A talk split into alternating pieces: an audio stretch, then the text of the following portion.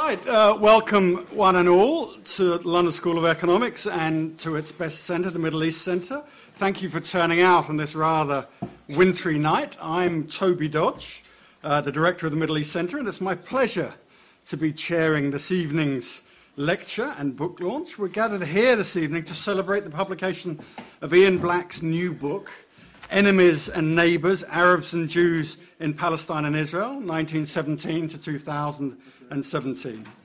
Now, Ian is a visiting fellow at the Middle East Centre, and as you probably know better, he was uh, the former Middle East editor, diplomatic editor, and European editor at The Guardian newspaper. And at The Guardian in recent years, he's reported and commentated extensively on the Arab uprisings and their aftermath in Syria, in Lebanon, in Lebanon and in Egypt, and across the Middle East region. And on the last day of his job at The Guardian, he came to interview me at the Middle East Centre and told me that he'd done a PhD under what now counts for academic Middle East royalty, Elie Kedourie. So I said, you know, you've had a, a bit of an uneventful career after you left the uh, uh, LSE. Why not come back and do something interesting? And this is the result, a, a rather wonderful book. I think we're very lucky to be, um, to, to, be able to host, give Ian a billet. Now, Ian in the book says this is the Arab Israeli dispute is the most closely studied conflict on earth. And even though Ian argues that, quote, I have learnt as much reporting from the streets of Nablus and Gaza during the first intifada as from poring over declassified files or old newspapers in the archives of Jerusalem and London. Having read this book, I would argue that doesn't do it credit. I think it's incredibly well written. It's a hybrid, I think. It's, it's steeped in history and knowledge.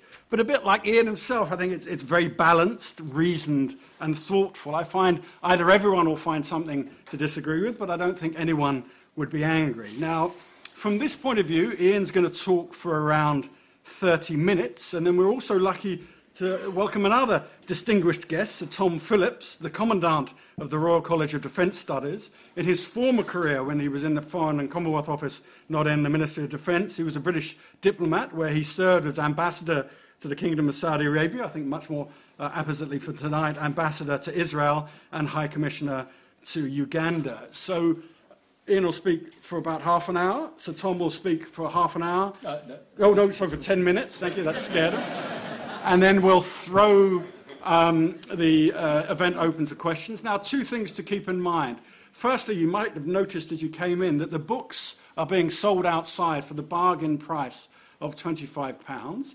And of course, Ian is very worried. So, the more books that he sells, the better the lecture and the greater the chance we'll invite him back to speak again. And once you've bought the book, but only if you do buy the book, there's a free glass of wine uh, courtesy of the, public, uh, the, the, publishers for you to consume and to browbeat Ian further about his talk. But without further ado, can you clap, bring your hands together to welcome Ian Black and his book?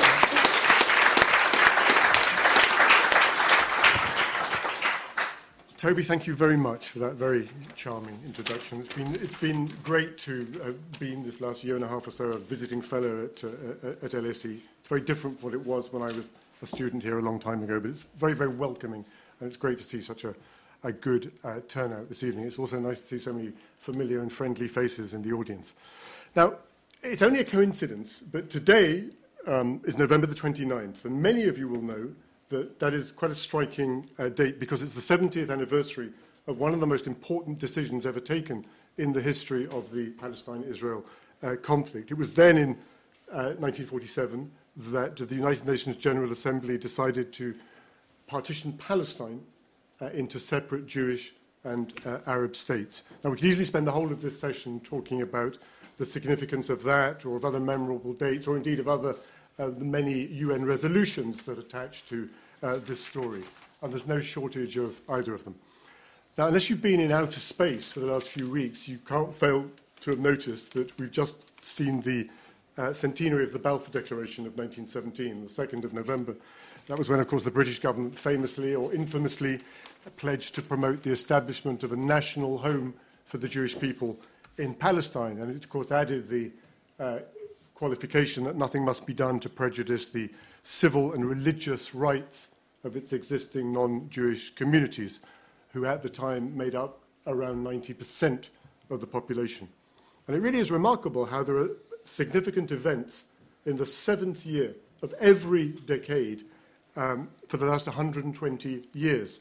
1897 saw the first Zionist Congress, a small minority movement responding to increasing uh, anti Semitism and persecution in Eastern Europe, and began to organize itself to argue that Jews were a nation with a right to their own homeland, uh, and not just members of a religious minority uh, living in many different countries across the world.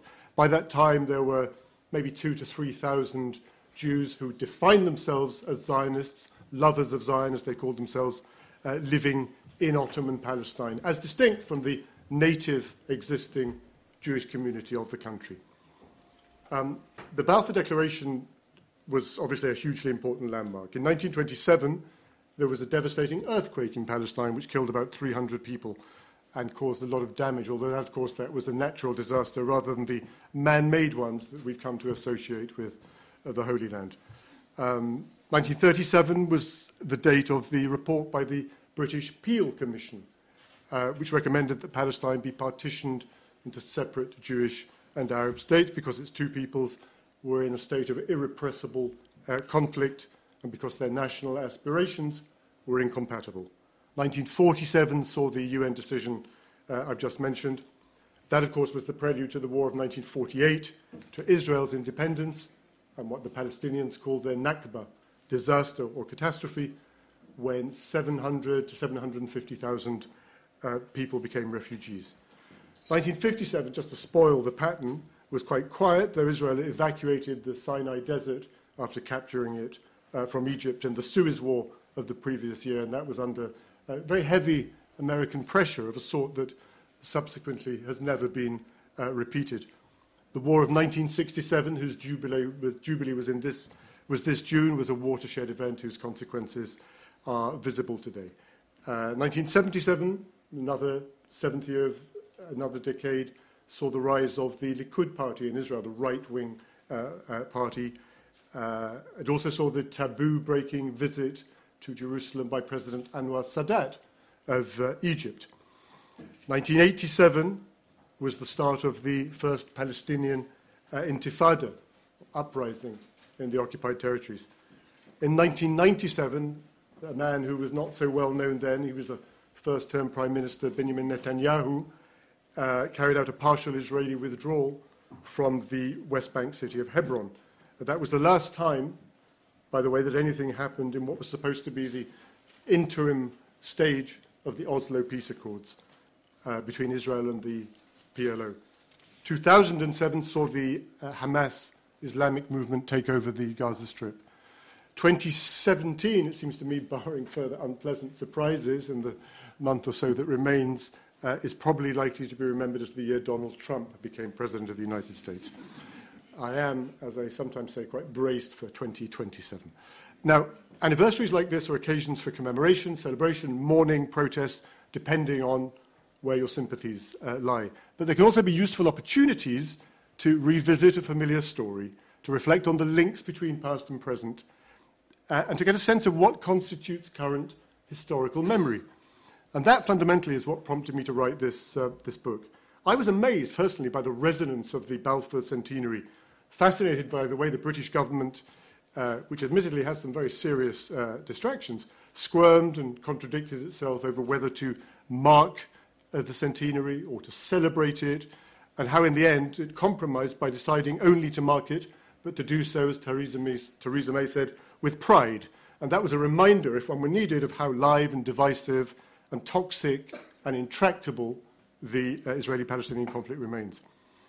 And I was also struck thinking and writing about Balfour in detail in the run up to uh, the publication of my book, which was very neatly and pleasingly on November the 2nd itself, that actually, in one sense, there wasn't very much new to say. Uh, the hard facts have been known for more than half a century. About a decade ago, an American historian uh, came up with the discovery that Britain had secretly discussed making peace with the Ottomans in the course of 19. Uh, 17. Now, that came to nothing in the end. But if it had done, then the Balfour Declaration would almost certainly not have been made. And that new knowledge, in a sense, reinforced the uh, sort of familiar point about the contingent nature of events. Nothing was preordained or inevitable. The British government wanted to win the First World War, and it wanted to secure the benefits of the peace, and to defeat its enemies and to outsmart its allies, of course, especially the French. But the fateful 67 word pledge of the Balfour Declaration made to the Zionist movement really can't be understood without taking that background into account.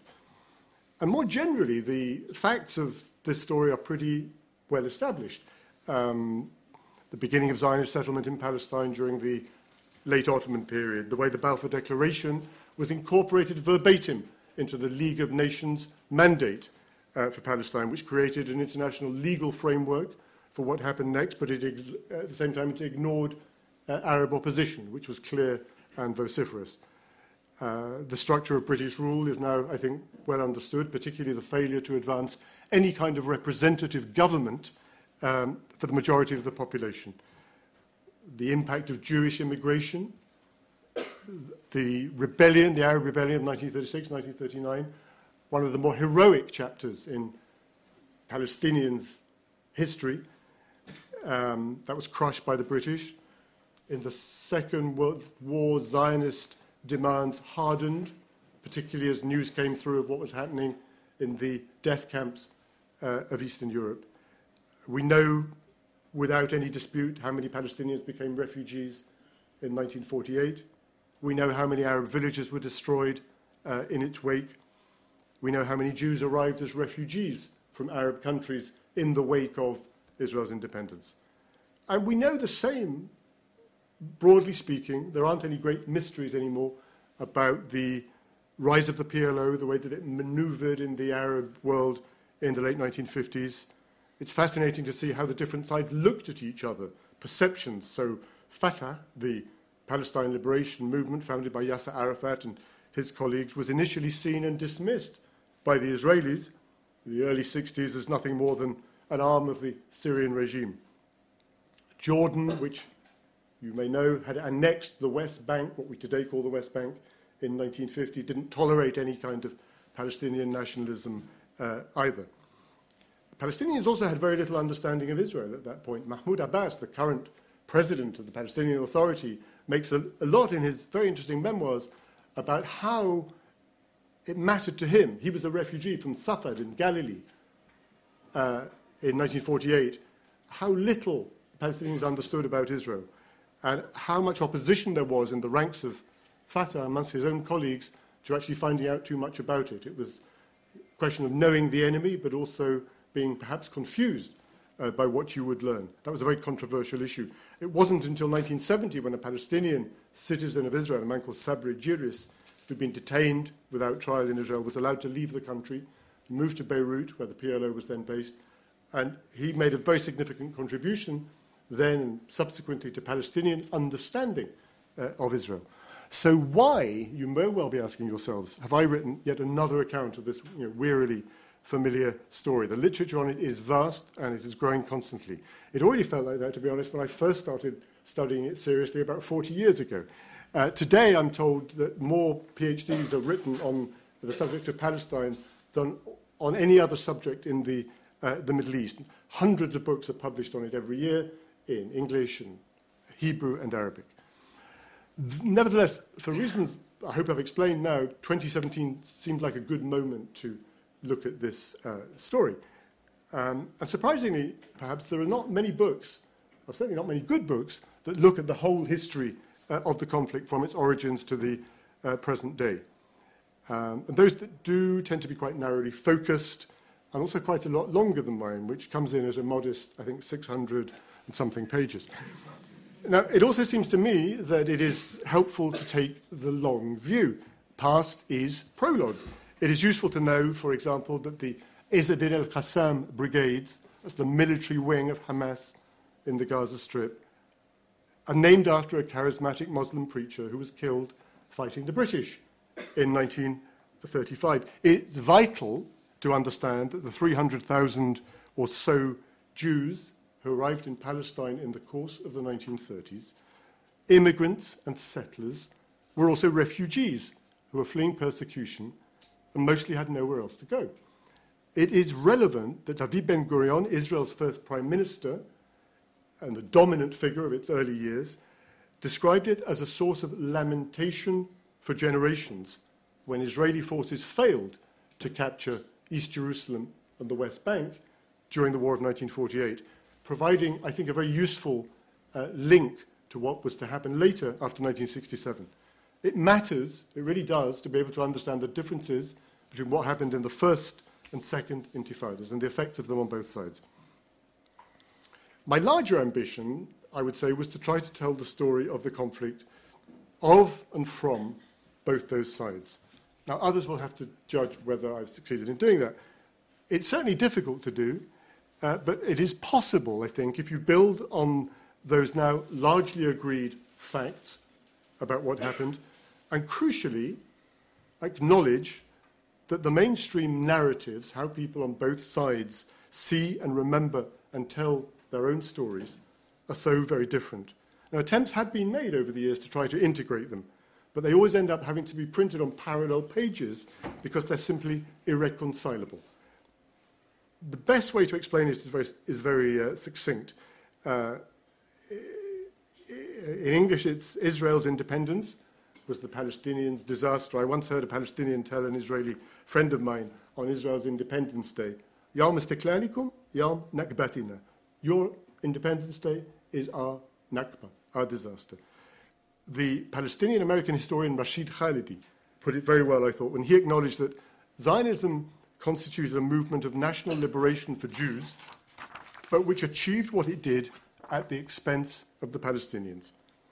The current focus in the academic world, including here at LSE, I think, uh, on the concept of settler colonialism, using the lessons from European settlement in Australia, Canada, and so on, um, as the best current framework for understanding the conflict, it needs, in my view, to take that observation into account, Rashid Khalidi's observation.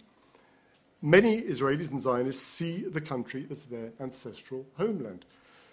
Uh, by contrast, Israel is seen today by many Palestinians and many others as what one recently described, and I quote, as an ethnocratic state built on the ruins of another country to serve one group at the expense of another. Now, each narrative is authentic, it's real, even if it's dismissed by the other side as propaganda or lies. Neither of them can be ignored. The conflict between these two peoples, in my view, can only be understood by paying attention to how they see themselves and their history as well as each other. Now, the signposts of the conflict, the landmarks, they're, they're pretty familiar wars, diplomacy, uprisings, violence, negotiations, high politics. They obviously can't be ignored.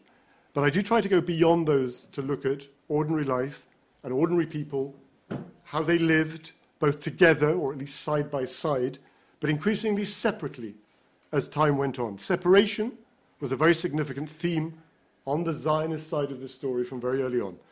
Was encapsulated in campaigns for Hebrew labor, Hebrew produce, and that was one of this conflict's most distinguishing characteristics.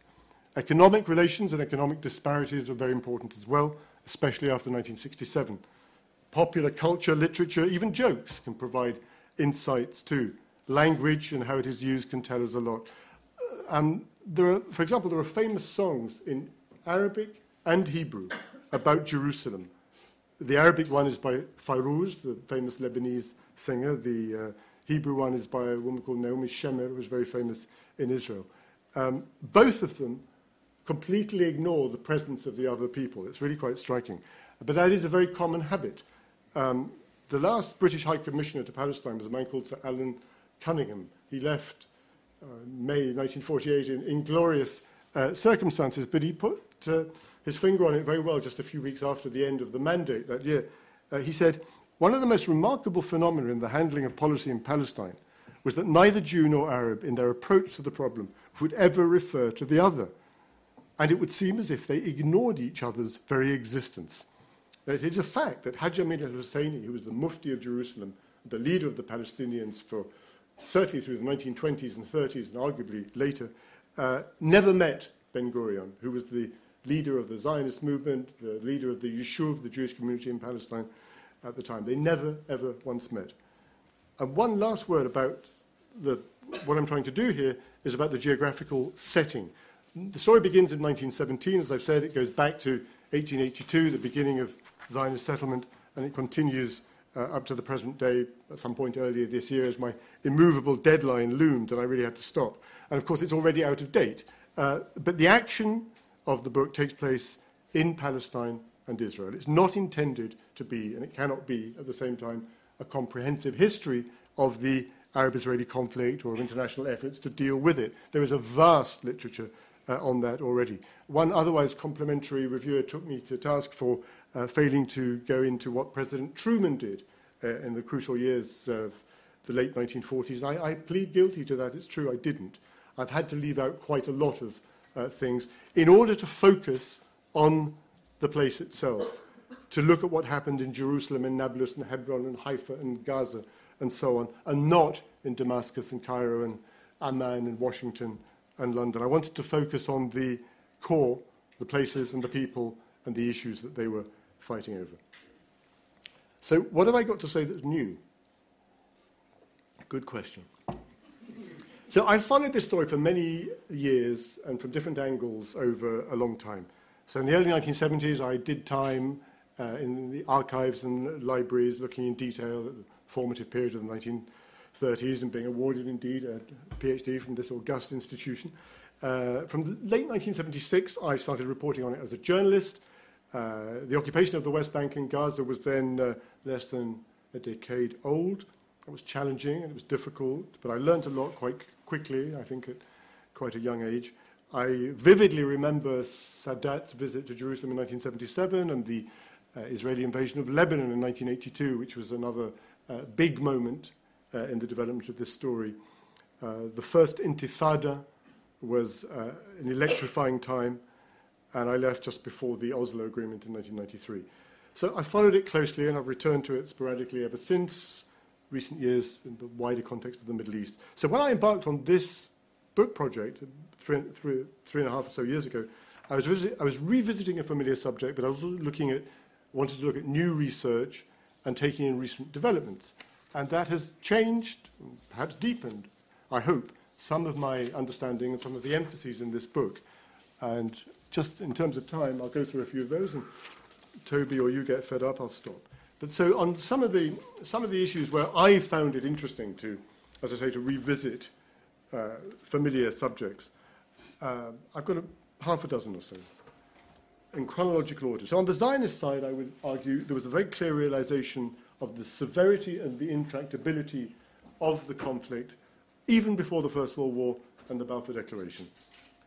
I came across an amazing uh, uh, article written by a, a, Palestinian journalist. His name was Abdallah Mukhlis. He was from Haifa, in, now in northern Israel. And in March 1910, he wrote an article in a, a newspaper called, called uh, Al Muktabas, which was published in Damascus. And uh, he describes how a new soap factory had been built in Haifa uh, by the Jews. And it was only employing Jewish workers. And he complained that Jews, who were then about a fifth of the city's population, were starting to interact exclusively with members of their own community. And he, he wrote, Establishing a Jewish state after thousands of years of decline, we, the Arabs, fear that the new settler will expel the indigenous and we will have to leave our country en masse. We shall then be looking back over our shoulder and mourn our land as did the Muslims of Andalusia. Mukhlis expressed the hope that Jews would remain part of Ottoman society and abandon their separatist ways. Palestine may be endangered, he wrote. In a few decades, it might witness a struggle for survival. I thought it was remarkable, 1910. Uh, I came across also an amazingly interesting quotation, actually in an existing, uh, a long a book published long ago from a man called Harry Sacher. I don't know if you know that name. He was quite a well-known British Zionist official. He worked very closely with uh, Chaim Weizmann, who was the leader of the Zionist movement, was the man who was told um, uh, the news of the Balfour Declaration. So Harry Sacher wrote in June 1917, note the date, just five months, four or five months before the Balfour Declaration. So he wrote, even if all our political schemings turn out the way we desire, the Arabs will remain our most tremendous problem. I don't want us in Palestine to deal with the Arabs as the Poles deal with the Jews, and with the lesser excuse that belongs to a numerical minority. Now, traditional accounts of the early years of the conflict have always made much of the 1918 agreement made between Chaim Weizmann and Emir Faisal. Emir Faisal, you will know, I'm sure, was the uh, son of the Sharif Hussein of Mecca, the man who had led the Arab revolt against the Turks. So Weizmann met uh, Emir Faisal in Aqaba, now in uh, Jordan's southern port, in 1918. And basically, they agreed that uh, Faisal would express support for Jewish immigration into, uh, into uh, Palestine on the basis of Arab Jewish cooperation. But of course, um, that depended on the attainment of the Arab independence, which Sharif Hussein of Mecca and his sons, including Faisal, believed, it turned out not to be correct, had been promised by the perfidious British. That's another story, and we won't go there right now. Um, but so that agreement, the Weizmann Faisal agreement, uh, was almost from the very beginning was a dead letter. But it featured for years, many years, and some places still does, in Israeli versions of the story as an example of a tragically missed opportunity and the sort of way in which agreement could have been uh, reached. It's actually relevant in the current context of the increasingly what we hear of hopes for some kind of normalization of ties between Israel and Saudi Arabia, actually. That idea that Arab states will come to terms with Israel but ignore the interests of the Palestinians, who, of course, are at the, uh, at the very heart of the conflict with, uh, with Israel. Um, and in those early years, the, what the Zionists called the Arab question uh, was not, as it was once famously described, an unseen question. There's a famous article uh, with that uh, title. Now, different things were said about it in public and in private. The basic hope was that the British would deal with Arab opposition to the Zionist project. In time, of course, the most effective answer to Arab opposition was the development of a military and intelligence capability by the Yishuv, by the Jewish community, in the form of the Haganah and the Palmach, which became the Israeli army after 1948. And again, it's important to look at critical voices that are not sufficiently often heard, certainly in the official version of events. There was a man called Hans Kohn, who later became a very famous scholar, a scholar of nationalism. And he lived in Palestine in the 1920s. I think he was either German or Austrian originally. Um, in 1929, you will remember perhaps, was a bad year in terms of the escalating conflict, the serious violence uh, that year, sometimes been called the year zero of the conflict because it was a very bad moment when the dimensions of the national clash became, uh, became painfully clear. So Hans Kohn was a supporter of an organization called Brit Shalom. That was, it means covenant of peace in Hebrew. It was a dovish, you call it today, a dovish organization which believed in coexistence with dialogue with uh, the, uh, the Arabs. And he was writing in 1929 after the events of that year in which I think about 170 Jews were killed and a smaller number of Arabs were killed by the British. And he wrote, I cannot concur with official Zionist policy when the Arab national, national movement is being portrayed as the wanton agitation of a few big landowners. I know that frequently the most reactionary imperialist press in England and France portrays the national movements in India, China, and Egypt in a similar fashion. In short, wherever the national movements of oppressed peoples threaten the interests of the colonial power, I know how false and hypocritical this portrayal is. We pretend, he meant we, the Jewish community, to be innocent victims. Of course, the Arabs attacked us in August. Since they have no armies, they could not obey the rules of war. They perpetrated all the barbaric acts that are characteristic of a colonial revolt. But we are obliged to look into the deeper cause of this revolt. We have been in Palestine for 12 years. 12 years takes us back to 1917, without having once even made a serious attempt, even once made a serious attempt at seeking, through negotiations, the consent of the indigenous people. We have been relying exclusively upon Great Britain's military might. We have set ourselves goals which, by their very nature, had to lead to conflict with the Arabs. We ought to have recognized that, that these would be the just cause of a national uprising against us. We pretended that the Arabs did not exist. I found that a very powerful uh, passage from somebody who was on the margins, it has to be said, important to remember, of uh, the uh, then Jewish society. Palestinians made terrible mistakes. It is agreed by all Palestinian historians worthy of the name these days that it was uh, a grave error to reject the British White Paper of 1939. Why do I mention that? It, that all but stopped Jewish immigration and land sales, and it marked a definitive retreat from the idea that there would be a Jewish state in Palestine. Um, it was, of course, a tragic moment for the Jews because it came at the very moment that the Second World War was about to uh, begin and Hitler's final solution. The Arab majority in Palestine missed, nevertheless, an opportunity to salvage something for itself from the wreckage of the preceding 20 years of the mandate and catch up, indeed, with what was happening in the other mandated territories in Iraq, Lebanon, Syria, and even Transjordan, and move towards some degree of self government. But of course, even more important than that was the Palestinian rejection of the UN plan of November 1947, whose anniversary falls today. Uh, my view is that that was also a mistake, but an understandable mistake because it was based on the refusal to accept that more than half the territory of Palestine be handed over to another people who were seen as foreign settlers who were coming without the consent of the native majority. The decision was also arguably based on a misreading of the international circumstances at the end of the Second World War, the beginning of the Cold War, uh, guilt about what had happened uh, to the Jews during the war. The UN decision, which is worth remembering, was supported by the United States and the Soviet Union at that time. Understanding of the War of 1948, which is a crucial moment, has changed significantly uh, in the last couple of decades. It remains the source of bitter controversy, as many of you will know.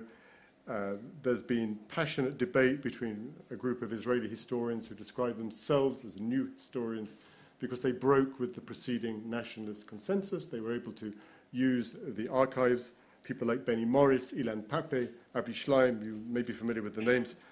Uh, my own conclusion, looking at this debate and looking at the vast literature on the subject, is that the outcome of the war mattered far more than the intentions, which are very hard to pin down in a definitive uh, sense.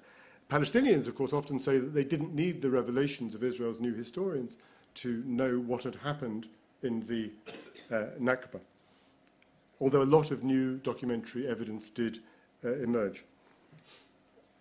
Now, oral history has been used considerably in recent years to fill the gaps on the Palestinian side, and I have done a lot of that as well. Um, now, it was Pappé who famously introduced the concept of ethnic cleansing, which was first used in relation to the war in Bosnia in the early 1990s.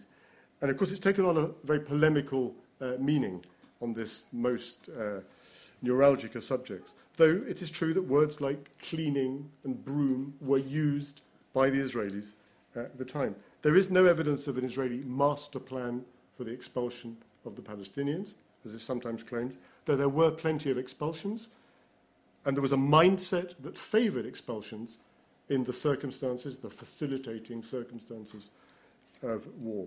And the cleansing was not complete. Uh, the outcome was messy.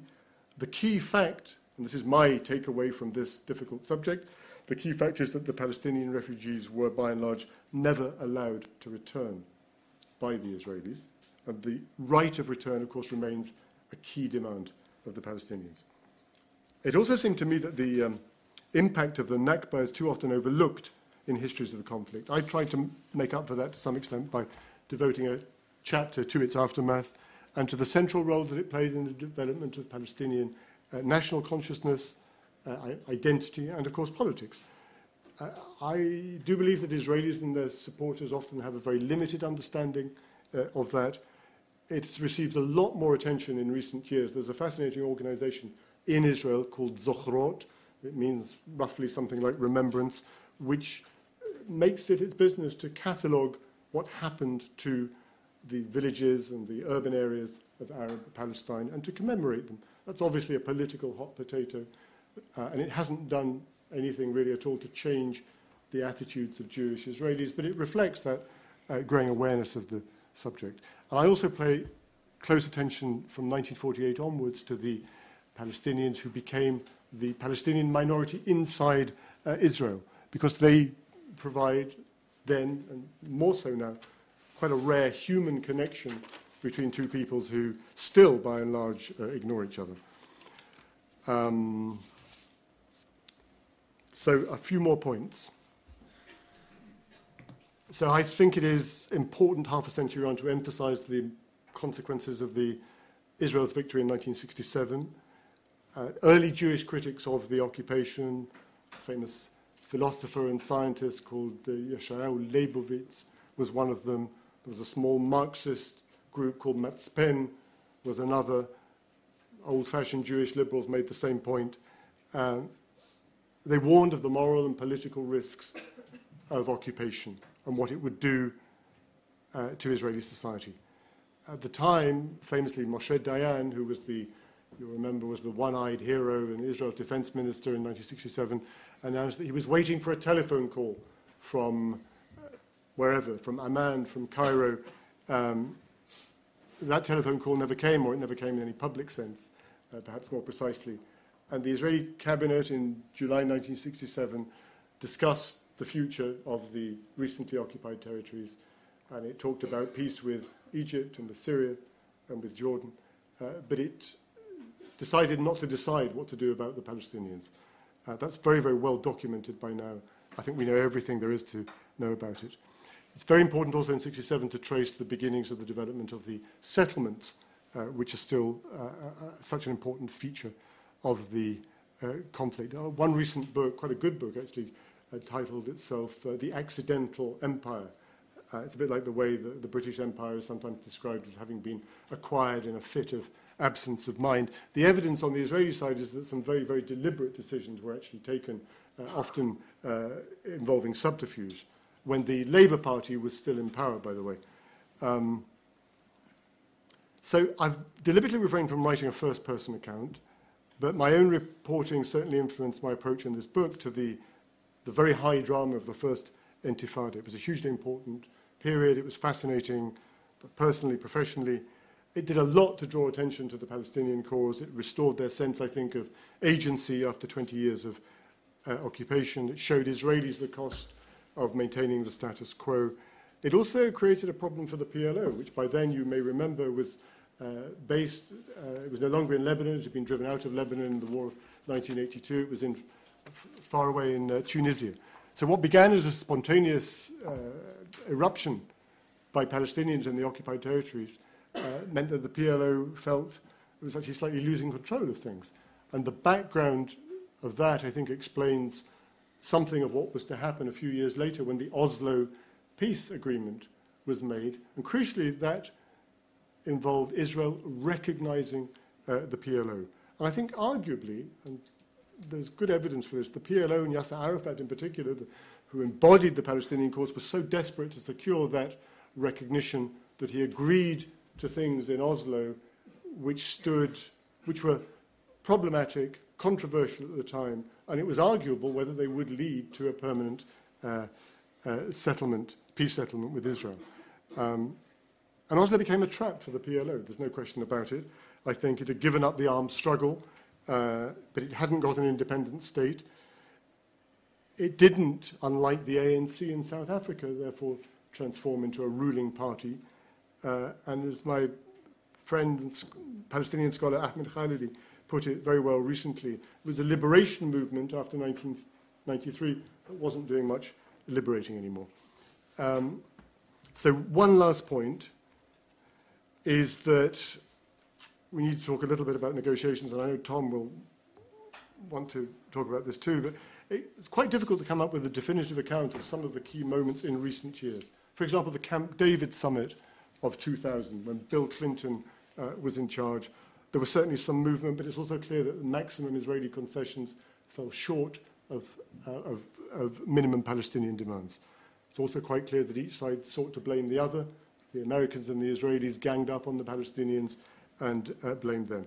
What is absolutely certain is that the second intifada, which came a short time afterwards, killed off um, peace hopes for a very long time It was also a devastating blow to the dovish left uh, in Israel.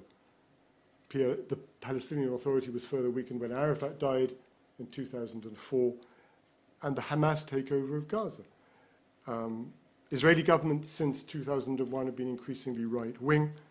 Unilateral decisions that it has taken, like the 2005 disengagement, they called it, from Gaza, are not solutions, as the plight of Gaza today, two million people living in appalling circumstances, shows very clearly. Um, and, you know, there are other moments. Could they have reached peace between Abbas and Ehud Olmert in 2008?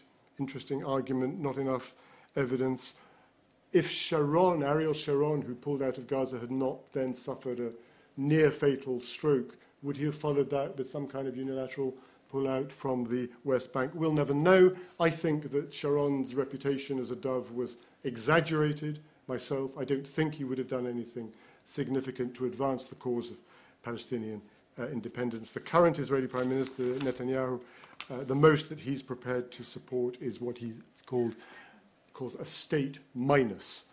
Um, and a final thought. And a final thought is that about negotiations in the future, Palestinians have negotiated on the basis of where things stood after 1948, when Israel was in control of 78% of Palestine and the assumption from the late 1980s onwards that they would get their state in the 22% of the country that remained. Uh, Israelis have negotiated on the basis of the post 1967 occupation uh, and want to see how much of that they can keep. That's the fundamental clash. Um, 600,000 Israeli settlers now live beyond the pre 1967 border. Um, between the Mediterranean coast and the River Jordan, the numbers of Jews and Arabs are about equal, about 6.3 million people each. Uh, it's hardly surprising that the word apartheid is uh, increasingly bandied around in political circles in Israel. It is very hard, uh, despite Trump's talk of the deal of the century, to see uh, any prospects of meaningful progress towards peace anytime soon. Thank you. Thank you very much. There you go.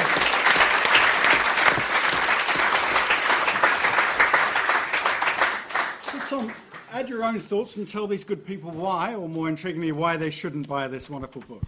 Ah. They should certainly buy this book because it's a, uh, you know, somebody who knows something of the history. I think it's an extremely fair, balanced, down the line uh, account of a very, very complex bit of history. Um, the, the, potential reason not to buy it is it doesn't give the answer to the problem. Um, and I read to the end, and it was as gloomy as I feel about it. So, but if you like gloom, then I suppose it's a great book uh, to buy. I, I, used to tell my staff when I was out there as ambassador that they had a personal, moral, and political responsibility to try and understand the whole situation, to see it whole. But the problem was that it would blow their mind. It would be really difficult. Um, but the reason it was about the most interesting posting, probably the most in- interesting posting in my diplomatic career, was because you can't go there without having to think through you know, a lot of stuff professionally, but a lot of stuff personally about whichever country you're coming from, you're going to be challenged by something that you find out there, including, you know, for a Brit, the anti-Semitism in our own country that is there in the history. You know, we were the first European country to throw Jews out in 1290, 90, 1290 I think, or 1299 um, and so on and so forth. Of course, you know, the, the Holocaust itself um, predates, uh, postdates uh, Zionism, but it predates the establishment of the State of Israel, and of course, in Western eyes at least, created a huge moral argument for the state, even, of course, not in Palestinian and uh, Arab eyes. I don't think the mandate period, to be honest, was the uh, smoothest and most honourable in all of British um, foreign policy. Um, it had its ups and downs, and of course it was based on a, basically an imperial vision of the world that's now quite alien to us.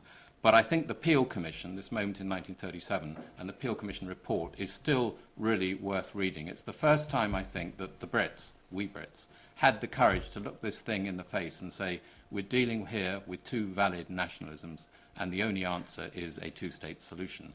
Very interesting map, not at all like the one of the UN or any now uh, uh, on the table that it uh, put out there. and of course, you know, as always, the Peel Commission didn't get anywhere, and it was pretty quickly abandoned by the British government itself, leading up to the, the White Commission, the 13, 1939 one that Ian has mentioned. But you know, I think that recognition that two-state solution is the right solution um, still holds. because um, I, I can't see any other solution uh, to it. I think all the, when you look at all the confederal models, one state models, whatever, they all founder for me on the crunch issue of uh, the demographic uh, issue and the who controls what issue. And in any case, I think it's too late. Uh, but, but in any case, I think it's too late for a two state solution now. I mean, I was around uh, at the beginning of the 1990s uh, at this, through the Gulf War. I was in Israel, Gulf War, uh, Madrid, start of the Oslo process, and then in Washington for four years dealing with the Middle East in the embassy there, and was there when Rabin died. And I think I and the Americans I was with at the time knew that the moment Rabin was taken out of the equation, this, this thing has really, really got a major problem. That was a unique moment when the security credentials of Rabin and the imagination of Peres and his, his team came together, and you never had that, that balance um, again. Um, so uh, then I went back 2006 to 10, so I saw Annapolis uh, through to that moment of the Olmert offer to Abbas. I think that is a fascinating moment, and um, I do understand, I think, why it failed, but it was a very, very interesting offer, and the first time the Israelis envisaged internationalization of the Jerusalem issue, which is a really critical uh, part of the equation. Um, but, and then we had uh, the Kerry uh, initiative, which, in my mind, repeated every mistake uh, in the book and was doomed to failure from the start. Um, I now, the reasons I think a two state solution won't get anywhere, I, I wrote a prospect article in 2012, I won't go over it now, which listed 10 or 12 reasons why I thought there were, might never be peace uh, between the Israelis and the Palestinians. And in, in essence, it's to do with you know, both dysfunctional political systems, both hampered political systems, the fact that you need a third party to do it, it can only be the Americans because the Israelis won't trust anyone else, and the Americans can never be a fully fair uh, intermediary in the room. They'll never be trusted by the Palestinians the scale of the settlement enterprise to which Ian uh, has uh, referred. I can't imagine any Israeli government able to come to grips with what that means in the body politic in, in Israel. The fact that the Intercash community as a whole has never actually wanted it well enough. And then the sheer timing factor. There seems to be a rule out there something will always go wrong with the timing just when you get somewhere, again, as it came through a little bit in what Ian said. So I think the most likely scenario is that we will now limp along in conflict management mode uh, until something really ghastly happens, most likely in Jerusalem, which will jolt everybody, I don't know where to, but maybe a new level of seriousness, but maybe to something much nastier than that. I think that um, one of the reasons I give why I don't think uh, we're ever going to see peace is because all the peace processes start with an incremental basis. Let's do the easy stuff first and get to the hard stuff. For once, I think that's wrong. Sometimes in military terms, you don't do the flanks, you have to go to the center, and when the center goes, the wings fold too. And the center of this dispute is Jerusalem and the right of return. And I personally think you have to start with that, and then the rest is relatively easy. But they really, really are the hardest issues because they go to the hearts of the meaning and identity issues that are at the heart um, of this thing. Um, of course, there is now, I think, uh, the possibility of a renewed regional um, angle. It was a, a rare privilege for a Foreign Office diplomat to go from Tel Aviv to Riyadh, and quite a shock, actually. Um, a shock because it wasn't that different. Um, you know, you go from one country where you feel you're surrounded by people who want to kick us into the sea, blah, blah, blah, like it's terribly difficult, the awful Iranians. You go to another country, you know, we're surrounded by awful Shia who want to kick us in the sea, and oh, we don't like the Iranians, and do we really trust the Americans? And actually, there's a huge amount of similarities, two holy lands, two chosen people, etc. There are differences, of course, between the two societies, but there, it was quite interesting in security sense. And so the fact that actually there are shared strategic interests between countries in the Gulf and Israel shouldn't ever have been a surprise to us. And I do think the Arab Peace Initiative, uh, the Beirut uh, 2002 3, was a wasted moment. Uh, wasted, obviously, by the Israelis. I mean, they didn't trust it for when it came. Um, wasted because the Arabs themselves didn't know how to operationalize a real initiative, and wasted by the international community that didn't jump on it and try to make something um, out of it. I think that the Israeli fears of the Arab Peace Initiative boil down to they thought it was prescriptive. You know, we have to do everything and pull out of all of Palestine, Syria, and Lebanon before we get anything in return. And in particular, we have to have full realization of the right of return. Every refugee who wants to come back, coming back to Haifa, to Jaffa, uh, to Ramallah, to wherever. I think that the Saudis have signaled, um, uh, even in an article by a senior Saudi prince in Haaretz magazine, a Haaretz magazine, uh, that it's not actually like that. uh, that they do understand that it's, it's not prescriptive. They would accept whatever was negotiated. Um, and I think, too, though I don't think the Saudis have said it, but you know, I'd be surprised now if the Saudis were to insist that the Golan had to go back to uh, Mr. Assad as a price for their peace with Israel. It doesn't somehow ring true. Um, so I think there's all sorts of possibilities there to make something real, um, confidence building steps forward, bringing in the region. The trouble is, again, as Ian has gestured, how do you, how do you gear that with resolution of the Palestinian issue. Now, actually, I think any of us can sit down with a bit of paper and design exactly how that should be done. But there's enormous mistrust um, to get over. I think the Israelis probably are hoping in some way to sideline the Palestinian issue to get to a regional peace. Um, they obviously talk it up. The Palestinians are certainly worried about somehow being sold out by the region. But I think the region, as I understand it, and there may be a lot more going on than I'm aware of it, um, won't actually um, sell out the Palestinians. They do need that for their own street, their own credibility to be part of the equation. And I think, and this is where the sort of catch 22 of all this comes in, I think that what the Gulf and the Saudis care about most is Jerusalem, because that's where the center of Islamic identity is caught up in all of this. And of course, that is the very hardest thing for the Israelis. So, although if you're going to design a peace process now, I think you've got to focus on the regional um, element, I also think it's, ex- it's extraordinarily hard to do it and would require real leadership, have to come above all from the Americans, um, real imagination, real drive, and a very complex putting together of an equation. And it would probably require real leadership from the Israelis and the Palestinians as well. Now, when I put all that together, I don't actually feel very optimistic. Thank you very much. Thank you.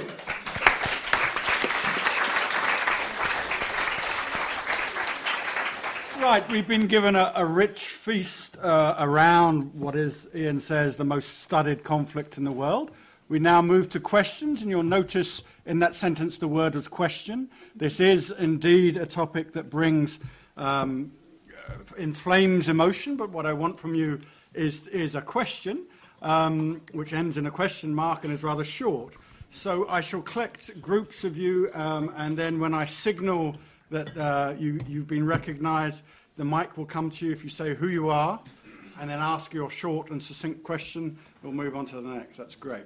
Yes, you sit down on the front. Uh, thanks very much. My name is Jonathan Hoffman. Um, my question is the following. The Queen has never been to Israel in her 60 plus years of her reign. Uh, does this speak volumes about the attitude of the Foreign Office uh, additionally, the Foreign Office, as you said, was very equivocal in terms of um, marking the centenary of the Balfour Declaration, although Theresa May, the Prime Minister, did say we should mark it with pride. So, what does this say about the Foreign Office? Thank you, and thank you for the succinctness of your question. Next question. Yes, you, sir. The mic is coming to you now. Thank you, uh, Dr. Black. Um, my name is Joshua Kern. I, uh, you alluded to um, Zionist uh, Jewish tendencies towards separation, uh, dating back to 1910 um, in your in your remarks, and you also said that you weren't surprised that the word apartheid is is bandied about uh, nowadays. Um, there was less mention, um, if I'm correct to observe, of the Israeli preoccupation with security dating back um, to the Second World War um, 48, 67, 73, and onwards. Would you agree or not that security, as opposed to separation, it reflects the predominant Jewish view um, of the conflict um, going back to 48? Thank you. And the final question in this round of three. Yes, with the uh, red jumper, I suppose that would. Hiya. Uh, my question is for Dr. Black as well. Um, you mentioned the uh, 1936-39 Arab Rebellion. You called it um, heroic. I've always sort of seen that event as a bit of a blunder from from the Arabs, um, in that they, uh, when they when they went on strike, they gave up positions in the administration, and I always felt like they gave away power really um, and influence. And I just wonder um, how you view it as heroic. Great, three excellent and succinct questions. What does the Queen's lack of visiting say about the FCO and the, atti- the ambiguous attitude towards Israel? Zionism, separatism, or bona fide uh, concerns for security, and the 36 39 Arab revolt as a blunder or a heroic blunder. Take it away, sir. Doesn't he get have Well, he, he may but they're all addressed to you. So on the Queen, um, I think that it probably represents a some kind of ambivalence towards Israel because of the failure to resolve the Palestinian question. I, I don't know. I have no access to, you know, the planners at Buckingham Palace or the Foreign Office. I mean, Prince Charles, interestingly, I think, did go to Israel, but on a private visit recently because his, is it his grandmother? Yeah. Is buried on the Mount of Olives, I think. Uh, so I, I don't know the answer to that. He's not the Queen. Not yet. No, that's true. So I don't know. On, on the, the question about separation and uh, uh, yeah, security and separation, and I think both are true. I think that it is quite clear. I mean, the, it's, it's not a question of interpretation. I think the evidence is very clear that the Zionist movement set out in Palestine to create a separate and autonomous Jewish society. It wasn't its goal to live with the majority of the inhabitants of the country. I mean, you know, it's not a question of, it's not my opinion that's borne out by the facts. Security, of course, was also part of it. They go together. But uh, from very early on, I mean, you know, I can think of, there was a famous incident, for example, in, if you know Israel, you've heard of Rehovot, for example. Rehovot is now, you know, a medium-sized town south of Tel Aviv. It was one of the earliest of the Jewish colonies, as they were called, probably, I think, from the late 1890s. And in the early 20th century, uh, it developed quite rapidly into a significant uh, uh, centre. And there was an issue about uh, Arabs who were employed as guards in the, in the colony, in the settlement, whatever you want to call it. Um, and there was violence. There was problems about pilfering, theft. There was probably arguments about land ownership as well, because that was also something that was very familiar. And the Arab guards in this place were replaced by Jewish guards. They were formed into an organization called Hashomer, which is Hebrew for the guard. And that was the sort of pattern of the way things happened. Jews wanted to live separately. There was some dependence, particularly early on, employing Arab labor, but over time that shifted. And it shifted also in an ideological sense. The, the mainstream of the Zionist movement, which was the labor movement, actively worked to promote the employment of Jews instead of Arabs. So security and separation were two sides of the same coin, would be my answer to that question. On 1936 1939, what I said was that it is viewed as a heroic period in Palestinian history. I agree with you. Objectively, it played into the hands of the Jews. For example, one of the key elements of the Arab strike of 1936 was Jaffa port, which was then the main port in Palestine, uh, went on strike.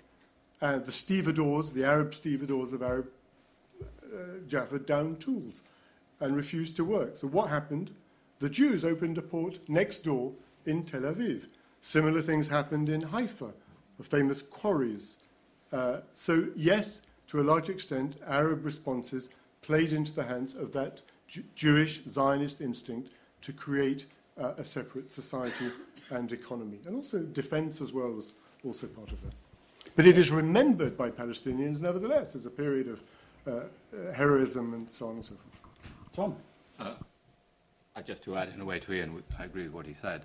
I mean, um, I, I, don't work for the FCO anymore, so you must ask them and ask the, the palace, as it were. Um, I don't think there was any. Um, I thought the Balfour Declaration. I mean, the Prime Minister was very clear. You know, we're not going back. We're not apologising for it. No question. You know, this thing's out there. We're proud of it and see it through. I don't know what the FCO is. I, I didn't know. In my own experience, it's unfinished business. Well, it is the Balfour Declaration unfinished business. Well, I think it's fair enough to say that um, I mean, I myself would say that the full realization of the Balfour Declaration is going to be a two-state solution because you've got nascent, in, you've got in the Balfour Declaration that, in fact, I think they were put in, in the insistence of Edwin Samuel, weren't they, or in Montagu, the Secretary for India at the time, the Jewish member of the cabinet, um, because he, he put, insisted on that nothing must be done infringing upon the uh, and the words are carefully chosen, rights of the Palestinian people. He doesn't say political rights. But I, this is what I meant when I said the Peel Commission is the first moment where the Brits really realise what they're up against, that you're up against two valid nationalisms here. So for me, the full realisation of the Balfour Declaration is a two-state solution, yes. Right. More and I, I, would also say that when I was out there, yes, Prince Charles had visited, but I also hosted Prince Edward, who was out there with the Duke of Edinburgh uh, award scheme. He had a wonderful visit around Israel. Not yet. Right. More questions. I have neglected this side of the audience. Does anyone want to put their hand up? No. Ah, right. So I'll come back. You, sir, and then you behind after that. Tom, you said uh, something like the conflict, by definition, almost requires ex- the participation of a third party in its resolution. This is the key point I don't understand. Why is this particular conflict so intractable that the participants cannot themselves engage with each other, as has been done in many, many other so called intractable conflicts around the world? And if you hand the microphone behind you, Paul. Thank you.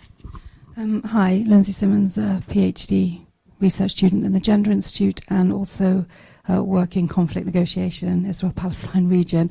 Um, so with both of those hats on, um, I just wondered, especially you, Sir Tom, who feels that the uh, two-state solution is uh, floundering and possibly at an end, what you think of uh, the grassroots movements uh, of collaboration the uh, women wage peace, hand in hand, six schools, I think now, uh, especially the collaboration in the high tech industry, uh, the roots movement in the occupied territories, the bereaved families forum, but these kind of grassroots movements, if you think that uh, they work towards a sort of post two state uh, coexistence to uh, thinking about shared society, if you have any uh, optimism about those grassroots movements. Okay, and another question. Yes. Hello, uh, Susan Doyle, and I was just wondering you had mentioned multiple times that the Americans would be the only third party that would be considered to negotiate. And I was wondering what other powers were you not considering and why, especially since we've remarked the, the Donald Trump presidency and maybe the questionable respect of the Americans these days? Excellent. Tom, why don't you go Should first? I start on Yeah, these? yeah, yeah. Okay. Why can't the two parties do it on their own? And of course, I think the Palestinians, the Israelis especially, especially say, well, we're ready for that um, any time, and it's the Palestinians who back out. The Palestinians are worried about that because they think it's not a level playing field. Um, that essentially Israel has most of the assets that you're negotiating about in the stronger hand. They wouldn't, you know, if you just get a 50-50 deal before them, they lose out even more. And you've got to get into their narrative there that each time, you know, what you're negotiating about has got smaller. You can blame them for some of that. I mean, I'm not here to apologise for the Palestinians. I think they've got a pretty bad track record uh, on a lot of this. Um, but you know, I do understand that they they worry about going into uh, an unlevel playing field. I also think at a deeper psychological level, in negotiating terms, both sides are victims. I mean, both sides are genuine victims. This is not fake. But when your identity is becomes based or victimhood becomes very critical to your sense of identity, you do need help to go through the trauma to recognize the narrative of the other person. It's very, very difficult to do on your own, actually. Uh, and you need almost, I mean, I used to say you don't need diplomats in there, you need psychologists. Uh, because they've got to go through a process of recognizing the other person's narrative. And they haven't really started that yet. And that's one of the depressing things about it. Why do I think it has to be uh, the Americans? I think essentially because the Israelis won't trust anyone else. Um, and actually, I understand that. Um, they're not going to trust the EU. I mean, the EU, you know, they think, well, the moment something like Yom Kippur comes along, the EU immediately runs away and stops arms supplies. The Americans actually do put in some hardcore assistance, will stand by them, will provide that bottom line uh, security guarantee. And of course, that for the Israelis, with their very, very understandable uh, sense of insecurity uh, based on deep history, is you know, a place to be coming from if you think of all the other people who might do it, Russians, Chinese, I mean, nobody actually can provide that degree of reassurance, and nobody could provide the sort of un- security underpinning of a peace deal that you're going to need in terms of real capacity um, on the ground. So, you know, I, I conclude nobody else but the Americans, but the Americans can't actually do it in an even-handed way. They've tried, but I think there's actually things that they themselves, because of the way their political system is structured and all sorts of other things. I mean, everybody is trapped in their political systems, and the political systems create huge limitations. I mean, I think the Palestinian political system is pretty dysfunctional, actually. Obviously, the uh, Gaza uh, West Bank split in itself. The Israeli political system, you know, low threshold proportional representation means you've always got a coalition government of whom one or two members are not going to let you move forward, so they're trapped. Whatever is happening, and that brings me on to the third point here, all those wonderful movements that are out there. I mean, I visited Hand in Schools. I know a lot of the movements that are being talked about here. There's some admirable people out there, some admirable people in all parts of both populations, not just in these grassroots movement. But I don't see them in current circumstances being of a size to get traction on the key political uh, debate. There's a very, very interesting new movement going on called the Israeli Peace Initiative, which is trying to get traction for the Arab Peace Initiative and get a response going there. I do think that is interesting, that they're working in, in good ways. But even there, I don't think that getting to the heart of the political issues and all the timing issues. But I, you know, never give up. I mean, I believe passionately in, sorry, I hate that word passionately, I sound like a politician. I believe uh, in um, uh, you know, people talking to each other, getting to know each other over time. And I think you know, you have to hope from small things, great things can grow. And there's some remarkable people out there. And you know, I, you know, the Foreign Office, one of my mottos in the Foreign Office is always, despair is not a policy option. Ian, on that note. The um, disparity between the two sides, you have to get a sense of that. I mean, the GDP per capita in Israel is, I don't know, a couple of years ago at least, was 10 times that of the West Bank, 20 times that of the Gaza Strip. Israel is a nuclear power. Palestinians have you know, a few guys with machine guns. I mean, the disparity, the imbalance between the two sides is the fundamental reason why somebody has to be involved from uh, the outside. The Israelis would like nothing better than to be able to, left to their own devices, and dictate terms to the Palestinians. Would that produce a lasting and just settlement? I don't think so outside involvement is necessary. I think the larger question is in the age of Donald Trump, whether the only power on earth that has the capacity to do it and has sufficient trust to do it is going to do anything at all except make it even worse. I mean, I think currently the signs are that that's exactly what's going to happen. So you have to have outside involvement because of that disparity. I mean, uh, American financial support for Israel alone is, what is it, $4 billion a year? I mean, Israel is the largest single recipient of US aid of any country in the world. It therefore has leverage.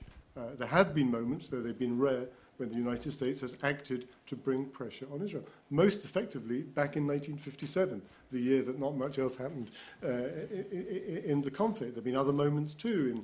In uh, the Israeli Prime Minister in 1991 was a man called Yitzhak Shamir, who was very, very hardline indeed. He was the former head of the Stern Gang from the 1940s. Uh, he was basically forced to go to the Madrid Peace Conference of 1991 because James Baker, the then US Secretary of State, uh, said that they wouldn't uh, cough up, I think, $10 billion in guarantees for loans to help support the absorption of Soviet Jewish immigrants. So leverage can work. The only country with the ability to exercise that kind of leverage is the United States. In the Donald Trump era, you know, we're in, a, like everything else, uncharted territory. Um, the organizations you mentioned, Yad B'Yad is a very impressive one. It's, the, it's a joint uh, Arab-Jewish school system, which may, doesn't, may not sound remarkable, but in the context of Israel, it is absolutely remarkable. But again, the numbers of people involved are tiny. And I have to agree with Tom reluctantly that those kind of grassroots organizations, however well-meaning they are, and there are some very impressive people, are not enough to shift the significant majorities on both sides who are just not into that kind of thing. I think one of the worst things that's happened in recent years is a sort of, it's a sort of paradox. For the 20 years from 1967 to 1987, there was a lot of contact between Palestinians and Israelis.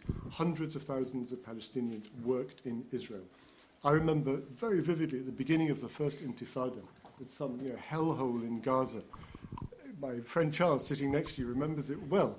Uh, there would be Israeli troops with their, you know, their riot gear, rubber bullets and batons, and 100 yards away there'd be groups of Palestinian kids throwing stones, and they'd be taunting the Israelis in fluent uh, Hebrew, in the worst language imaginable, the worst curses possible, because they knew the language. After 2000, after the Second Intifada, that stopped. Palestinians don't work in Israel anymore in large numbers. The separation wall is there. The two societies have moved further apart. Palestinians encounter Israeli settlers, soldiers, secret prisoners. That's it. So that's another part of the problem.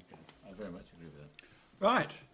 Uh, you, sir, then you, sir, and then you two. That will take four along. Um, Saeed Kamali Dehghan, uh, a writer about Iran for The Guardian. Um, question for Ian. Um, how do you compare the views held by um, younger Israelis towards peace and the views held by their fathers and their mothers. Um, and also the same with Palestine. How do you compare the views held by the younger Palestinians about peace with Israel compared to their fathers and mothers? Are they more progressive? Or are they more um, open to the idea of peace or not? Thank you. And just pass it along. Do you think there's any hope in the apparent rapprochement between Hamas and Fatah? Nice, succinct question. That's great. Very good. And then we had two questions along here. Yeah. Uh, Richard Norton Taylor, former colleague of Ian. I wanted to really ask how deep the distrust of the British uh, is uh, amongst Palestinians, really. I was thinking one or two episodes which we should talk about here. Um, and then Lawrence of Arabia, I don't know if it had any impact at all, feeling of betrayal then. And also what we now know about the Suez crisis. Uh, I know Egypt was involved, not Palestine as such, but the suspicion, really, the, how deep the suspicion and, of uh, the British. Martin, you had a question? Yes, indeed. Uh, Martin Woollacott, another former colleague. I'd like to ask, uh, in terms of the shifting broader landscape uh, in the Middle East, um, a new and stronger, or a stronger actor, much stronger actor than in the past, in the shape of Iran. What uh, either of the two speakers think the more rational side of the Iranian uh, regime has in mind or thinks about in terms of uh, the future of Israel. I mean, the Israeli government clearly is obsessed with the notion that, or professes to be obsessed with the notion that Iran is an existential threat. Um, do we, can we say anything about that? Excellent. So you've got four questions this round. One is: Has there been a, is there a change between what younger Israeli and Palestinians think about peace to their mothers and fathers? Any hope for the Hamas-Fatah rapprochement? Um, how deep is the distrust amongst Palestinians and Israel towards Britain? And what does Iran want? And what is their influence in both in Palestine? I would have thought. Ian first, and then Tom. Well, Saeed, I mean, I think actually the previous questioner made sort of the same point. I think that the more time goes on, I, I think the evidence is clear from polling that uh, young Israelis are further to the right than their parents' generation was. I mean, I, I forget the precise statistic, it's somewhere in the book towards the end. But if you, uh, if you look at the views of young Israeli Jews, and it's important to make a distinction between Jews and Arabs, whether they're Israeli, if they're Israeli citizens, uh, there is deep mistrust, there is a denial of the existence of what is correctly called the occupation because of the structure of Oslo and so on and so forth. Uh, and on the Palestinian side, uh, is exactly the point I was trying to make. There's very little contact with Israelis. Palestinians who live in the occupied territories. If you're, a, if you're somebody who has grown up in Gaza, if you're a 20 year old in Gaza uh, today, you have almost certainly never left the Gaza Strip. Your life has been spent in an area which is, for those of you who don't know, four miles wide by 20 miles long. You, your education would have been fairly limited, your unemployment prospects are close to zero. Uh, you've never seen an Israeli, unless perhaps you were there, uh, unfortunate enough to be in the, one of the last three wars and were involved, as you highly likely were, uh, highly likely were, in, in, in, in, in, seeing uh, the conflict from the sharp end. 2,200 people were killed in Gaza in the war of uh, 2014. So attitudes are hardening on both sides amongst young people. The Hamas Fatah uh, reconciliation process, I think, is very interesting. I think it's quite limited in what it can do. I think uh, one reason to hope that it will succeed is not actually because of the big issues of war and peace, but because it may do something to improve the appalling humanitarian situation in Gaza, again, where there are two million people. It can do that because uh, if the Palestinian Authority has a greater role inside Gaza, then that eases the blockade. The opening of the border with Egypt can also help uh, do that. Whether it can make uh, a difference on the sort of the larger political issues is a much more difficult question. Hamas, its name means the Islamic resistance movement. Uh, the issue of its weapons is a very significant one. Mahmoud Abbas, the Palestinian president, made clear from the start that Hamas has to, uh, there can only be one, one gun, as he put it. Hamas is unlikely to be able to uh, feel that it can give that up. So, limited significance, possibly for ordinary people. In terms of advancing the peace process, I'm, I have to say I'm dubious. Richard. Um, it was really interesting in the period of the Balfour Declaration centenary, just recently, uh, it really did stir up that resentment of what the British did. The Balfour Declaration uh, is referred to in, in Arabic as that calamitous declaration. It's, it's, it is associated with the worst sort of colonial high handedness that ignores the wishes of the natives. A demand was made for an apology. The British government was quite rattled by that, which is one of the reasons why actually the uh, events marking the centenary were rather low key. There were no British events marking the centenary of the Balfour Declaration. There was the reception was held at the British Embassy in Tel Aviv. And uh, that was an event hosted by Lords Rothschild and Balfour and attended by Theresa May and other British guests. It wasn't a um, it wasn't a British government event. So actually, they were quite aware of the toxicity of it, and they said they made that point. And I actually do very much agree with Tom with that line. Actually, quite a good line about the unfinished business. The Balfour Declaration promised not to prejudice the rights of existing non-Jewish communities. Palestinians remember it, uh, and they remember it bitterly. Suez, I think, is, is less of a an issue these days. It's only old, old people like you and me who remember it. and finally, Iran. Martin, um, yeah, I mean, it's a, it's a really interesting issue. I remember uh, actually being in Tehran with very you know, lucky timing about the week before the nuclear agreement was signed in uh, Vienna, wasn't it? I think in yeah, Vienna, in the summer of 2015. And you know, as the, you do as a visiting journalist, you know very well, you know, you do the rounds and you get interviews. And ooh, I had a good interview with the man who was the deputy foreign minister, who was widely described as the representative of the Revolutionary Guards in the Iranian foreign ministry, Abdullahian, right? Hossein Amir Abdullahian. Amir Hossein Abdullahian. So we talked about the nuclear deal and so on and so forth. And I, you know, I did what people like you trained me to do. I asked, you know, the kind of difficult questions. But what about this and what about that? And what about Hezbollah? And what about what you're doing in Syria? And all those things that are described correctly as Iran's very active policies across the Middle East. And he wouldn't give an inch on any of those. Now, the Israelis, the Saudis, of course, were vigorously opposed to the Iranian nuclear deal. And the whole point about the Iranian nuclear deal is that it deals with an extremely important issue, but in a very narrow way. It doesn't, it doesn't go beyond that. And what's, you know, I, don't know what the Iranians want to do. I mean, ask Saeed. Uh, we, we, should talk about it afterwards. I, I, don't really know what they intend. I find it hard to imagine that the Iranians are prepared to coexist with Israel, are they? I see no sign of that whatsoever. It's also true that Netanyahu, in particular, uses the Iranians as a bogey. And his own uh, experts I can think of at least two or three senior Israeli security figures, people with illustrious past in the Mossad or whatever, who say, no, you're wrong. The existential threat for Israel, the existential problem, is the Palestinian issue.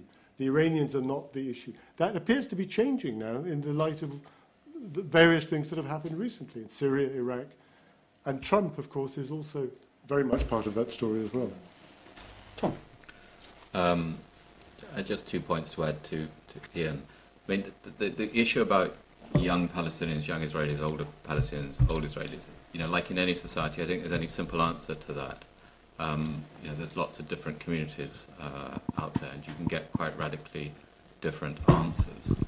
Um, but I've been struck, and it chimes a bit with what Ian was saying the last time I was out there uh, in May this year, um, talking to young Palestinians. Okay, fairly uh, you know, PhD level Palestinians. Um, uh, and you know, they were saying, our fathers fought a great fight, but let's face it, they failed and they made a few mistakes on the way. Um, we're tired of having to travel to Amman to get out of here.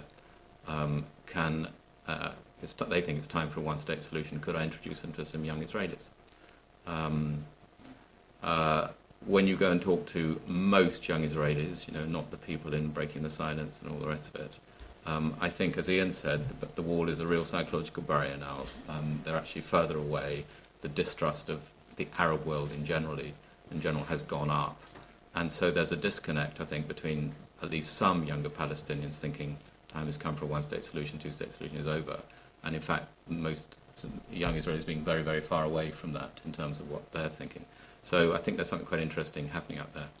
Um, Iran, uh, I mean, I don't, I've been to Tehran, but I don't know it well. My, my working assumption as a diplomat is always that everybody is a rational player. It's just you don't understand their rationality. I don't think people, I don't think people are dumb, and I don't think people are suicidal on the whole. I mean, there are exceptions in history, as we know.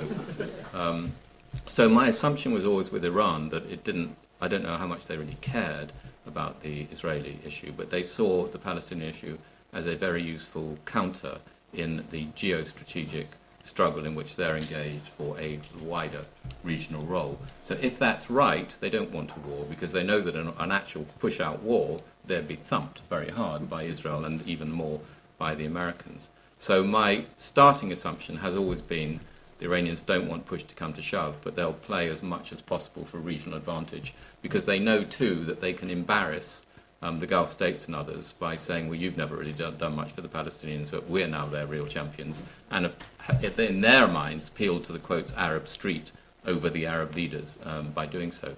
The one serious question mark I have about it all at the moment is in the, the, the wake of Syria and Iraq, as and when we get there. Um, I think watch Lebanon. Uh, I think I'm worried. Uh, and if things are going to, you know, I think there's plenty of scope for that to go wrong. And you know, in any conflict situation, um, putting aside what I said about rationality, there can always be miscalculation uh, by rational players, and that can lead to irrational outcomes. Right, we've got five minutes left, and I'll take anyone who hasn't asked a question but would like to. Very eager hand there at the back.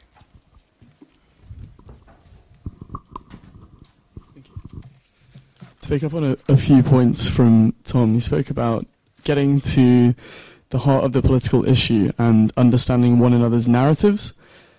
One thing that we haven't spoken about for the entire evening, and indeed is often omitted from these discussions, uh, is the, the sort of core ideas central to the peripheral political things that are going on, and that's religion. Why is that often omitted from this conversation? Why is it seen as so sacred? And how can we actually use that as a catalyst to foster tolerance? Yeah, excellent. Thank you. And uh, if you keep your hand up, a microphone will magically arrive at your.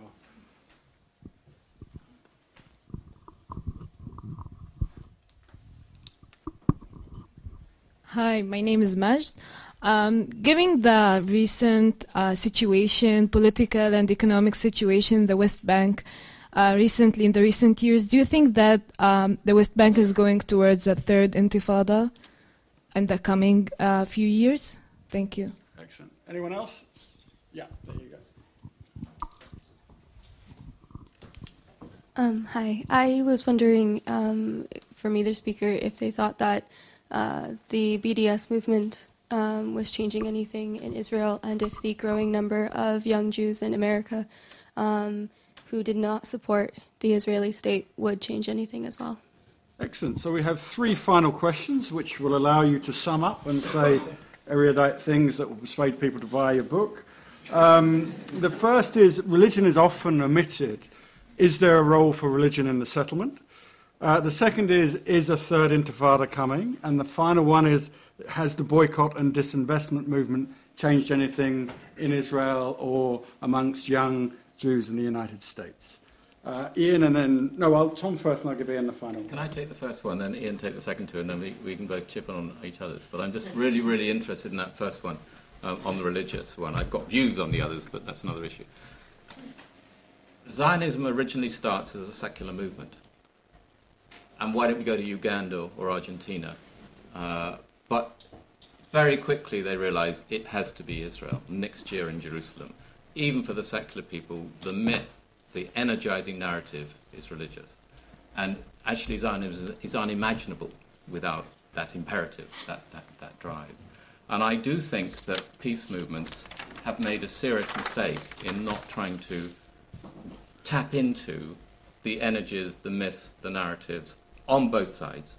You know, God promised it to us, well, now to the Euphrates or whatever, you know, whack Holy Land can never be given up, you know, once we've got it. Don't know what that leaves Spain, but, you know, that's another uh, issue. So there is an issue there. And I think from some of the work that we did when I was out there, I think there's more that can be done. On, I think there is scope for theological compromise that could be a major driver in, in a peace initiative. Um, and I won't go into that. If you want to catch afterwards, and I'll go through it. But I think there's some arguments on both sides that both have evolved that would provide something that could happen there. I know more about the Israeli side than I do about the Arab side. But it's very, very hard. The trouble is that there's no pope on either side. You know, it's a very, very um, scattered religious field. And so you, have got to look at you know, the imams and the rabbis, the, the trusted people. And they are, although certainly in Israel the religious parties are quite powerful, they're not actually the people who get you into this level. You have to go elsewhere. And making that group of people politically active has so far uh, eluded everyone, I think, and is very, very difficult. But I personally think if I'm redesigning a peace initiative now, I would really want to be exploring some of that. I think there is some very, very useful stuff there that hasn't yet been, been used. Ian, two minutes. Is a third intifada coming? What has the BDS movement done? Why should they buy your book? Not necessarily in that order. The third intifada, I think that, um, of course, ever since the, uh, what is it, a couple of years now, we've had what has been described as the intifada of knives, the spate of uh, stabbing attacks and so on and so forth. Um, it's not, whatever, whatever you call that, that is not a threat to Israel's control of the, uh, of the West Bank. Um, the Palestinian Authority cooperates on security matters with Israel, which is one of the reasons why it's very uh, unpopular. Uh, I think the larger question is about the future of the Palestinian Authority. Uh, of course, there are lots of people now, increasingly young people, uh, saying that the Palestinian Authority ought to be dissolved. There are often calls for um, the end to security cooperation between the PA and Israel, which is arguably its most important function, by the way. Um, so I think that sporadic low-level violence is likely to continue. I mean, it's often you look at these, look at the, the details of these attacks. Very often, the people, uh, the perpetrators, are described in some way as disturbed or mentally ill or whatever. There obviously there are sad stories behind the headlines of violence. So it seems to me that, that is likely to continue while there is no prospect of any significant change, but not to the extent that it is going to threaten uh, Israeli control. Um, uh, BDS is a really interesting uh, question. The Israeli government is really quite rattled by BDS. We all know about the efforts they're making to try to combat it. Um, I think it uh, is, has a couple of things going for it. The first of those, is it is a non-violent movement. It is non-violent resistance against an intolerable situation, certainly better than uh, the loss of uh, innocent lives. Uh, whether it has the capacity to achieve what its supporters want is a different matter. Uh, I don't have the impression that it does.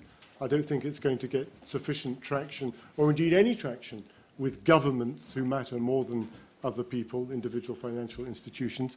I still believe myself that there is some mileage in what is generally described as the policy of differentiation between Israel and the occupied territories, to say that produce of settlements, profits from settlements should be the legitimate targets for sanctions. I think that has more chance of affecting things than the BDS movement, which, you know, again, is the subject of controversy because it sometimes slips over into arguments about delegitimization and anti Semitism, as we know. So I think that targeted sanctions are likely to be more effective than that. All right, thank you. Um, a few announcements before we um, close. Uh, I have forgot to mention it before, but Ian will be signing the books that you buy outside. It's just before a festive season, so buy two. I certainly am going to uh, for your relatives. He won't be talking to anyone who doesn't arrive at the table without a book, so keep that in mind as you file out. Secondly, there's a reception kindly paid for by the uh, publishers, so have a, a glass of wine and some peanuts or some soft drinks, and you can discuss with Ian once you bought the book and with Sir Tom, uh, who isn't selling a book tonight, so he'll probably do it for cheaper.